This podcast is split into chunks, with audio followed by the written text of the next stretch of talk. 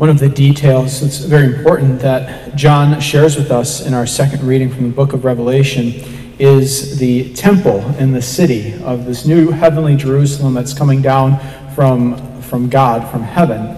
And he describes the temple in all these different ways, how high and tall it is, and he goes into you know, what the gates are like, um, that there's, uh, there's 12 angels, there's 12 tribes of the Israelites, uh, their names that are inscribed on these uh, 12 gates.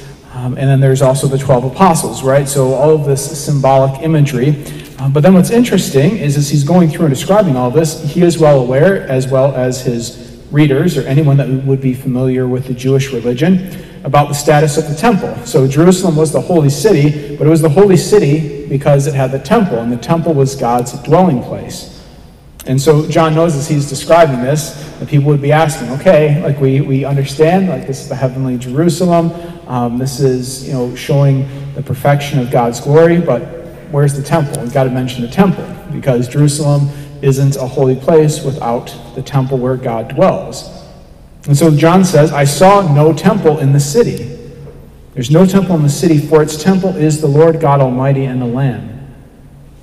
And so, one of the things that this shows is that there's no more barriers between God and his people, right? In the heavenly Jerusalem. You know, at the end of time, when God willing, we make it to heaven, we, we get to heaven, that there's no more barriers between us and experiencing God and all of his glory, power, and beauty.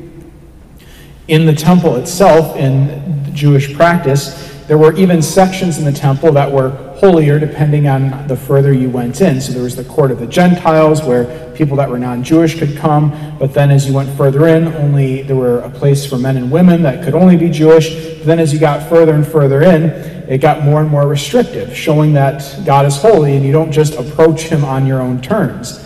And in fact, the holiest place in the temple was called the Holy of Holies, and was behind a veil within the temple. And even the high priest, he was the only one that could enter into the Holy of Holies, but even the high priest who had the who had the right and responsibility to do that, he could only enter into the Holy of Holies once during the entire year on the Day of Atonement. Right? And so um, it was showing again, God was teaching his people that to dwell with him is serious, right? And so he's preparing his people over the course of centuries to receive more of him.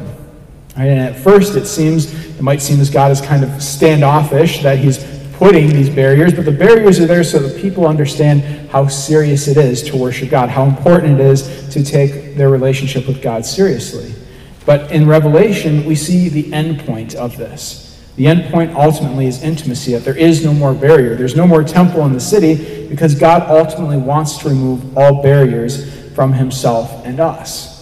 And he certainly does that in the person of Jesus and especially in the Blessed Sacrament. And then in the Blessed Sacrament, in a sense, we get to experience this at every single Mass. We get to receive Jesus' body, blood, soul, and divinity, all the power and glory that he has that he'll have at the end of our lives when we meet him is contained here in the Eucharist.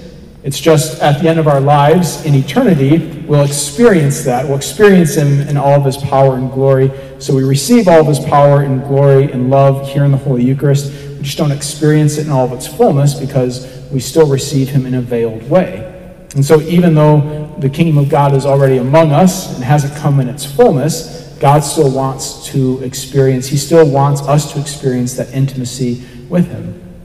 So, my brothers and sisters, I would just suggest this evening, as we continue to celebrate Holy Mass, to ask Jesus for that grace. That we would rejoice that we have a God that delights to draw, uh, to draw near to us, to have Himself draw near to us. And we would be given that grace and that courage to ask Him to remove any barrier, any obstacles that we may have placed between ourselves and Him, so that we can fully experience all the power, glory, and love that He wants to share with us.